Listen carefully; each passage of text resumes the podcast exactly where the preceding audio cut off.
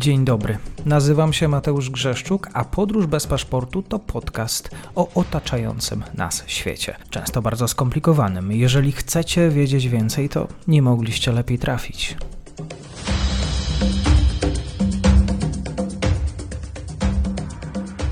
Partnerem odcinka jest Oanda, TMS Brokers, dom maklerski obecny na rynku już od ponad 20 lat. W opisie odcinka znajdziecie link do aplikacji, w której możecie otworzyć konto maklerskie i grać na giełdzie, a wcześniej potrenować na koncie demonstracyjnym. Jeżeli otworzycie konto za pośrednictwem tego linku, dostaniecie na start książkę o tematyce inwestycyjnej. Zapraszam, Mateusz.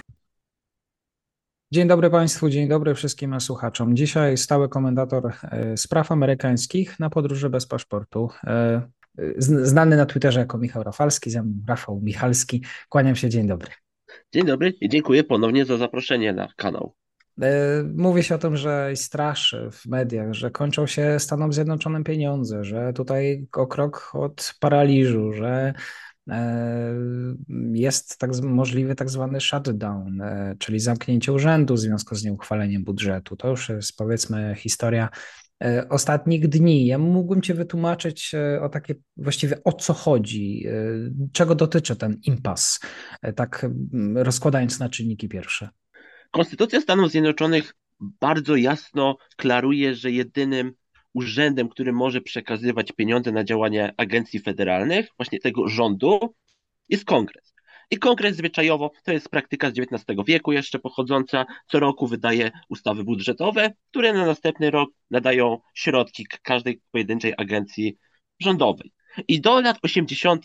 XX wieku, do czasu prezydentury Jimmy'ego Cartera, takiego pojęcia jak zamknięcie rządu to jeszcze nigdy nie było, ponieważ agencje mogły zwyczajowo bankrutować. I bankrutowały naprawdę bardzo często. Dochodziło nawet do takich patologii z którymi bardzo mocno walczył prezydent Ulysses Grant, które polegały na tym, że kiedy kongres uchwalał e, budżet dla danej agencji na dany rok, agencja wydawała ten budżet w miesiąc, dwa miesiące, trzy miesiące, a później groziła bankructwem i wymuszła na kongresie dodatkowe środki. I potrafiła taka agencja robić to trzy, cztery razy do, do roku. Tak ciągle z bankructwem i domagając się kolejnych środków.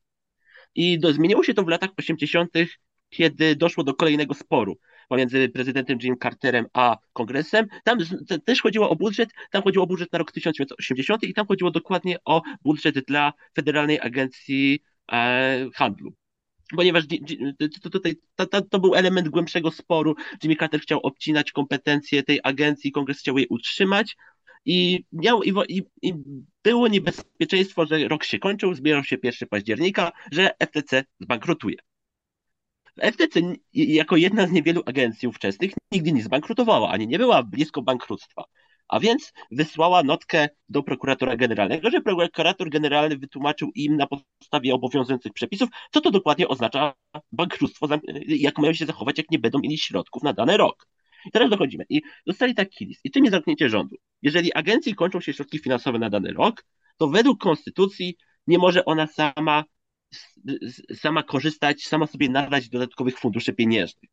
To znaczy nie może ona funkcjonować w żaden sposób, to znaczy musi się ona wyłączyć. I zamknięcie rządu to oznacza sytuację, w której po prostu rząd się zamyka, przestaje działać. Oczywiście nie wszyscy urzędy, bo są pewne agencje, są pewne gałęzie, które nie mogą przestać funkcjonować z dnia na dzień. Na przykład armia w służbie czynnej, albo część służb porządkowych, mundurowych. Oni muszą działać, nie, nie mogą przyjść na urlop wypoczynkowy, czy, czy, czy na urlop przymusowy, czy, czy, czy tymczasowy, jak inne. One pracują, one po prostu pracują za darmo i dopiero po zakończeniu tego zamknięcia rządu dostają dodatek pieniężny za ten czas przepracowany, kiedy był rząd zamknięty. Ale reszta się zamyka, nie może pracować, bo znów według konstytucji nie może sobie sama nadać środków, tylko musi czekać na kongres. I to, tym jest governance shutdown. I to, to, to jest sytuacja, w której kongres nie zdąży uchwalić, czyli Izba Reprezentantów i Senat nie zdążą uchwalić budżetu na następny rok. I wtedy... Czyli dużo hałasu, który już też miał okazję, y, takie, takie scenariusze rozgrywały się w przeszłości. Rozgrywały się bardzo często, pamiętamy, w przypadku administracji Donalda Trumpa pamiętamy to o tyle dobrze, bo ryzyko było za absolutnie każdym razem tam każdy rok prezydentury Donalda Trumpa to był, czy to był spór o granice, o mur na granicy, czy to, były, czy to były spory dotyczące cięcia budżetów socjalnych. Tam co roku właśnie było zagrożenie i też mamy zagrożenie teraz przy Joe Bidenie. Mhm. I czego dotyczy ten problem? Dlaczego tutaj tak wzbudza tyle emocji? Może Ukraina również jest ważnym wątkiem. To jest to, to jest spór e, i ten, ten problem musimy rozważyć na dwóch poziomach, ponieważ i na personalnym, i na politycznym. Na personalnym dlatego, że dzisiaj speakerem Izby Reprezentantów jest Kevin McCarthy. I Kevin McCarthy jest człowiekiem, który jest w partii republikańskiej tak naprawdę od e, początku XXI wieku i on był prawą ręką speakera Bochnera. To był rok 2012, Bochner wygrywa. To, to była ta partia republikańska, która zaczęła przyjmować do siebie członków partii herbacianej czyli tych antysystemowych, antyglobalistycznych, którzy chcieli walczyć z Obamacare, z tym takim rozrostem rządów za czasów prezydentury Baracka Obamy. I Kevin McCarthy był prawą ręką e, Bochnera. Problem z Bochnerem był taki, że kiedy on bardzo mocno obiecywał cięcie wydatków i walkę właśnie z tymi programami Obamy, nie miał nigdy do tego większości. Więc wszystkie jego próby skończyły się fiaskiem. To skończyło się tym, że, ta, e, że te nowe struktury partii herbacianek, które się nazywały Freedom Caucus, czyli Klub Wolności, to jeszcze dzisiaj powróci, odwoła, zmusiły Bochnera do rezygnacji. I, I, już wtedy Kevin McCarthy startował na speakera, a już wtedy był postrzegany jako znów człowiek, który by kontynuował politykę Bochnera. Prawica nigdy nie ufała Kevinowi McCarthy, my musimy to mieć z tyłu głowy. Więc kiedy Kevin McCarthy w styczniu tego roku walczył o tytuł speakera, o urząd speakera nawet powinienem powiedzieć, to jak Państwo pamiętają, mogli zobaczyć obrazki w internecie, nie mógł tego urzędu uzyskać, ponieważ było tych 20 członków najbardziej, e, najbardziej centrowego bloku e, konserwatywnego, czyli Freedom Caucus, którzy się nie zgadzali na Kevina McCarthy'ego, bo mieli w głowie właśnie Bochnera, który będzie debatował z demokratami, który nie będzie ciął wydatków. Więc żeby Kevin McCarthy uzyskał większość, potrzebna, żeby zostać speakerem, musiał z tym blokiem konserwatywnym zawrzeć umowę tajną. I ta tajna umowa dotyczyła dwóch rzeczy, które nas znaczy, dotyczyła wielu rzeczy, ale nas interesują dwa punkty. Pierwszy, zmiana regulaminu, która pozwala jednemu członkowi wnieść o odwołanie speakera. Druga rzecz, my nie wiedzieliśmy do końca, co to oznacza, bo to się pojawiało w mediach, na konferencjach prasowych, ale drugi punkt oznaczał korekta polityki konserwatywnej. I my znów nie wiedzieliśmy, co to oznacza, bo ta umowa była tajna na papierze. Dowiedzieliśmy się w maju, kiedy znów e, była dyskusja dotycząca progu zadłużenia i e, i, i, I, kongres stanął przed pytaniem, czy podwyższyć, e, czy podwyższyć ten próg, czy znów będzie zamknięcie rządu, czy będzie, czy będzie bankructwo rządu federalnego po raz kolejny. I ten blok konserwatywny, pamiętając McCarthy'ego, pamiętając Bochnera, przyszli do niego i powiedzieli mu wprost, jakie są, jego, jakie są ich żądania. Czyli cięcie Obamacare, cięcie, cięcie Medicare i Medicaid, cięcie polityki klimatycznej i polityka graniczna. To były ich żądania w maju. Kevin McCarthy, jak pamiętamy, żadnego z tych punktów nie spełnił. Tylko spotkał się z Joe Bidenem, spotkał się z przywódcami Senatu i zamiast, i on nawet nie podwyższył progu, to jest najgorsze dla bloku konserwatywnego. On go zamroził. To oznacza, że próg będzie ustanowiony na tym poziomie, na którym będą wydatki federalne w styczniu 2025 co konserwatyści mówią, że tego progu nie ma. Bo nawet faktycznie, gdyby teraz kongres podwyższył wydatki federalne, abstrakcyjna liczba o 200%, to tak mogą. I ten próg będzie po prostu w styczniu 2025 ustawiony na dzisiejszy budżet plus 200%. Więc dla konserwatystów to była absolutna zdrada dla McCarthy'ego. I kiedy teraz właśnie dochodziło do, do, dyskusji dotyczących budżetu, to konserwatyści, którzy pamiętali tą największą zdradę, jaką McCarthy mógł zrobić, czyli współpraca z demokratami i odejście od tej polityki konserwatywnej, znowu przyszli do McCarthy'ego i powiedzieli, my się zgodzimy na budżet z dwoma warunkami. Po pierwsze, nie będziemy głosowali za żadnymi tymczasowymi budżetami, tylko oni chcieli dostać od początku 12 ustaw budżetowych na papierze. I chcieli mieć dokładny plan wszelkich cięć, które e, przywództwo republikanów planuje. Druga rzecz. Oni chcieli powrotu polityki granicznej za czasów Donalda Trumpa. Oni chcieli programu Remain in Mexico, powrotu przepisów azylowych, które Joe Biden e, usunął na początku swojej kadencji. To były dwa główne żądania. I Kevin McCarthy wiedział, że nie może tego zrobić, bo jego większość ma większość w Izbie Reprezentantów, ale w Senacie większość mają demokraci. Znaczy, nawet gdyby on uchwalił ten wspomniany pakiet bardzo mocno konserwatywny w Izbie, to on by przepadł w Senacie. A jakby przepadł w Senacie, doszłoby do zamknięcia rządu, a jak mówi stara zasada amerykańskiej polityki, zamknięcie rządu jest zawsze winą rządzących. Czyli tutaj byłby republikanów. McCarthy próbował przez ostatnie tygodnie negocjować. Chociażby e, spełnił żądanie tego bloku konserwatywnego, żeby wszcząć śledztwo dotyczące impeachmentu Joe Bidena. Jeśli Państwo się zastanawiali, skąd nagle ten temat powrócił, powrócił właśnie dlatego, bo McCarthy próbował zachęcić konserwatystów, pokazać, że faktycznie korekcja kierunku jest i możecie teraz zagłosować ze mną, bo będę Was wspierał. Nie udało się. McCarthy próbował drugi raz, czyli w ustawie finansującej Pentagon wprowadził przepisy o końcu wojny kulturowej w Pentagonie. Na przykład chociażby końcu polityki e, inkluzywności czy desegregacji. Znów się nie udało. Trzecia próba McCarthy'ego to było w ustawie finansującej e, Departament Rolnictwa. Przepis zakazujący wysyłania pocztą środków umożliwiających aborcję. I co było, I co było w tym przypadku wyjątkowe? Ten przepis nawet zdezorientował i zdenerwował część umiarkowanych republikanów. To im, a, a Freedom Caucus znów mówił, że nie, oni jasno umawiali się na przepisy graniczne. Jeden, dwa, dwanaście ustaw budżetowych cięcia wydatków. I teraz dochodzimy do wydarzeń z ostatnich dni. McCarthy e, 36 godzin przed zamknięciem rządu, bo my naprawdę wszyscy już patrzyliśmy na zegar, odliczaliśmy do, e, do, do, do tego government shadow. 36 godzin przed zamknięciem rządu McCarthy wprowadza ustawę tymczasową, czyli prowizorium budżetowe na 45 dni, które zawiera wydatki na w okolicach 2022 roku, ten poziom z przepisami granicznymi za czasów Donalda Trumpa. Przegrywa to głosowanie. I to przegrywa znacząco, bo 20 głosów republikańskich, większość McCarthy'ego to jest 10 osób, przegrywa 21 głosów. Dlaczego przegrywa? Bo Freedom Caucus znowu mówi, że oni mówili od początku, że nie głosują na żadne prowizorium budżetowe, tylko oni chcieli 12 ustaw. 36 godzin do zamknięcia rządu, a McCarthy przegłosował 4 z 12 ustaw finansujących rząd. I stanął przed absolutną ścianą, ponieważ był zablokowany, w tym momencie nie mógł, nie, nie miał żadnego pola manewru. Więc kiedy republikanie w Senacie to zobaczyli, oni e, to zaczęli, zintensyfikowali swoje rozmowy z demokratami, bo w Senacie o wiele łatwiej jest demokratom rozmawiać z republikanami, bo to też są ludzie, którzy pracują ze sobą w tej izbie od wielu, wielu lat, oni się znają, im jest o wiele łatwiej usiąść do stołu niż w izbie reprezentantów któremukolwiek republikanowi z którymkolwiek demokratą. Więc oni przygotowali swój plan, e, swój plan prowizorium budżetowego, żeby pomóc izbie reprezentantów uniknąć zamknięcia rządu. I ten plan jest ważny o tyle, że tam właśnie była pomoc dla Ukrainy, ten fundusz kilkuset milionów dolarów, które Joe Biden poprosił kongres, żeby przekazali na pomoc e, walczącej Ukrainie. Bo znów musimy pamiętać, republikanie w Senacie w zdecydowanej większości popierają pomoc Ukrainie. To jest bardzo istotne, żeby mieć z tyłu głowy.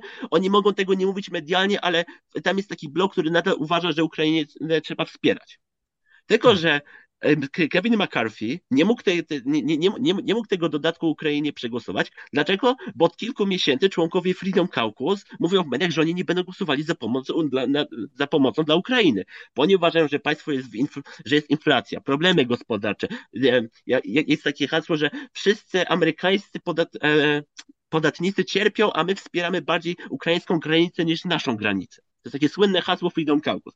Więc oni od miesięcy mówią, że oni nie zagłosują za, za, żadnym, e, za żadnym dodatkiem dla Ukrainy. Znów Freedom Caucus ma 40 osób, większość, re, większość republikańska to jest 10 osób, ale McCarthy nie może sobie pozwolić na głosowanie takich ustaw z demokratami, bo jakby to wyglądało medialnie. Więc McCarthy od razu ogłosił, że Senat może pracować nad tym dodatkiem, ale on go nie wprowadzi do Izby. I kiedy było 16 następnego dnia, było około 12 godzin do zamknięcia rządu, McCarthy zdecydował się na bardzo interesujący ruch.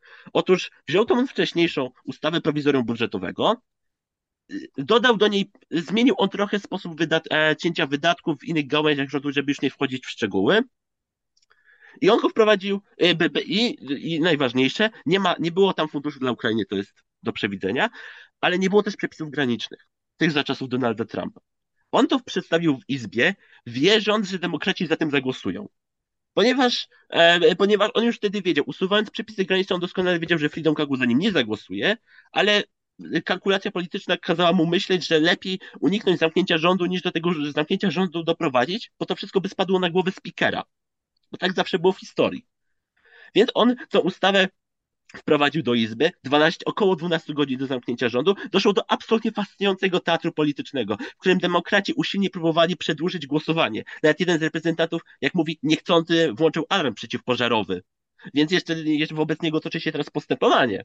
Ale demokraci faktycznie usilnie próbowali przedłużać głosowanie, żeby przejrzeć cały ten projekt McCarthy'ego, czy przypadkiem tam nie ma przysłowiowego konia trojańskiego. Tam, że to nie jest znowu szalony plan McCarthy'ego. To nie był żaden szalony plan McCarthy'ego, ponieważ Kevin McCarthy był przy ścianie.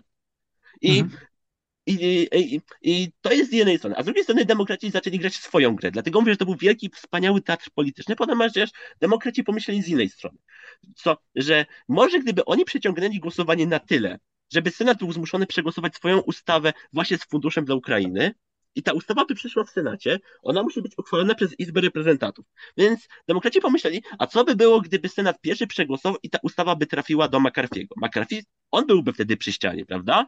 Bo mógłby zagłosować przeciw, ale wtedy byłoby, mogliby wystosować, że to McCarthy doprowadził do zamknięcia rządu, ponieważ nie przegłosował tego, tej ustawy, która już przeszła przez Senat. Już było tak blisko, ale McCarthy jego polityka doprowadziła do zamknięcia rządu.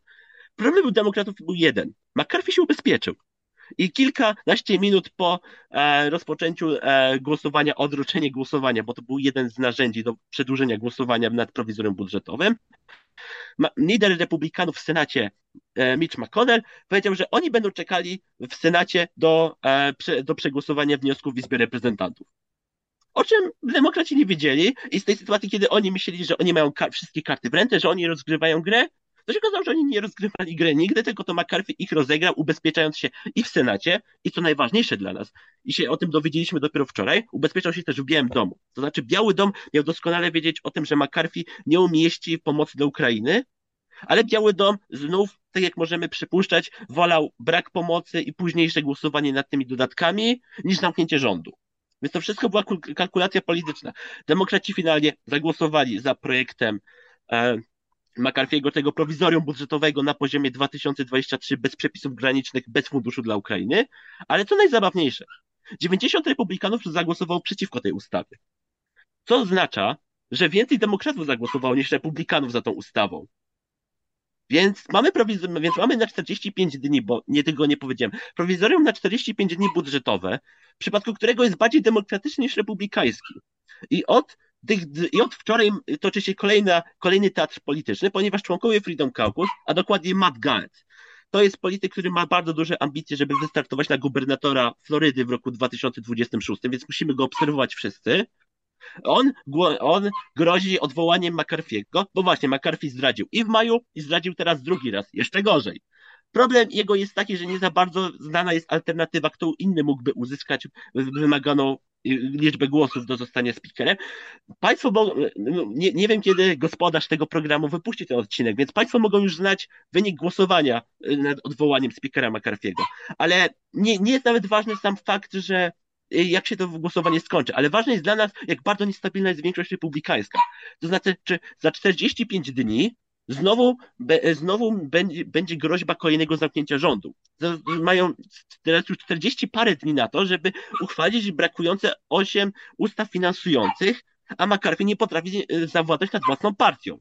To znaczy, czy znów będzie zmuszony negocjować z demokratami, czy będzie próbował jakoś przekupić te, te najbardziej konserwatywne skrzydło, czy, czy, czy może czeka nas kolejne prowizorium budżetowe.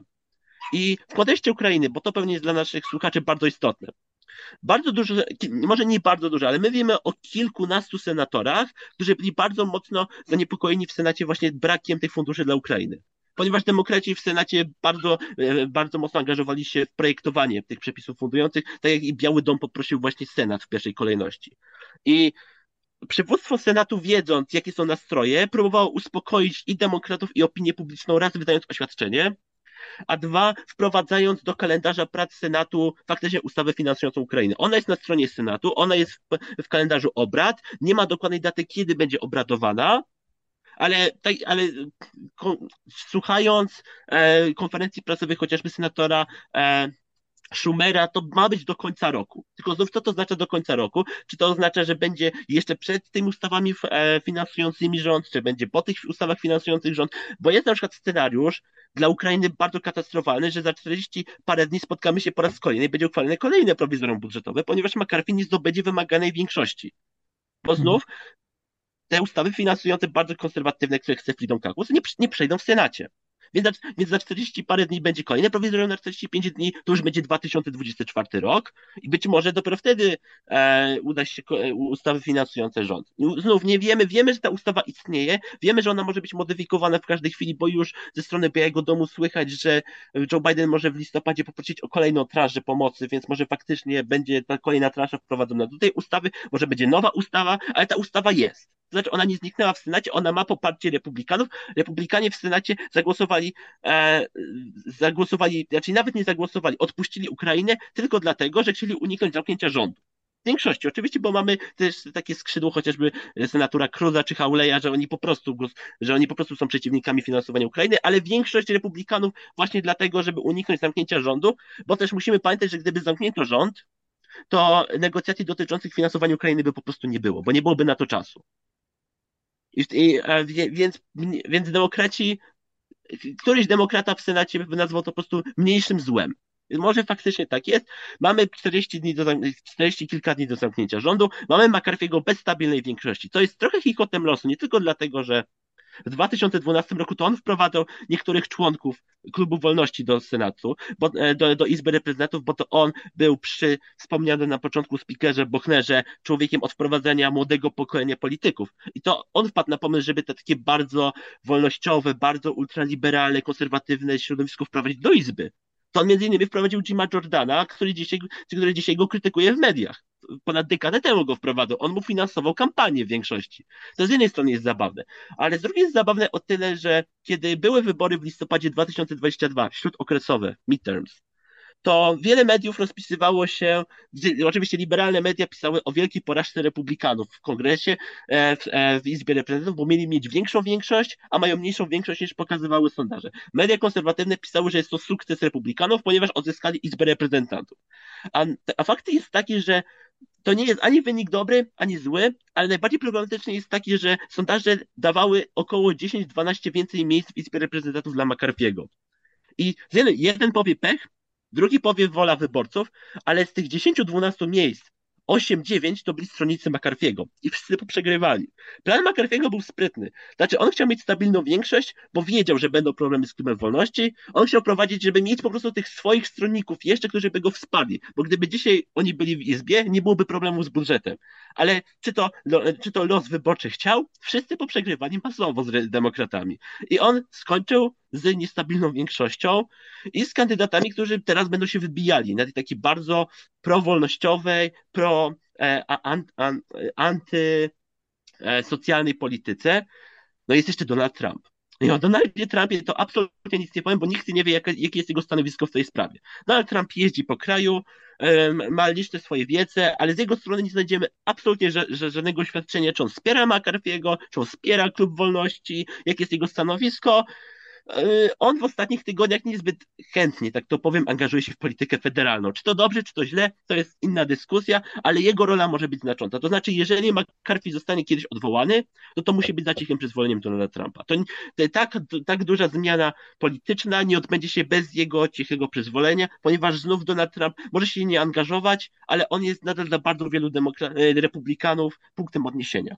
Więc tak, tak więc jest. czekamy na jego oświadczenie. Być może się kiedyś doczekamy, jak jest jego stanowisko w kontekście e, nadchodzących dni i nadchodzących ustaw budżetowych.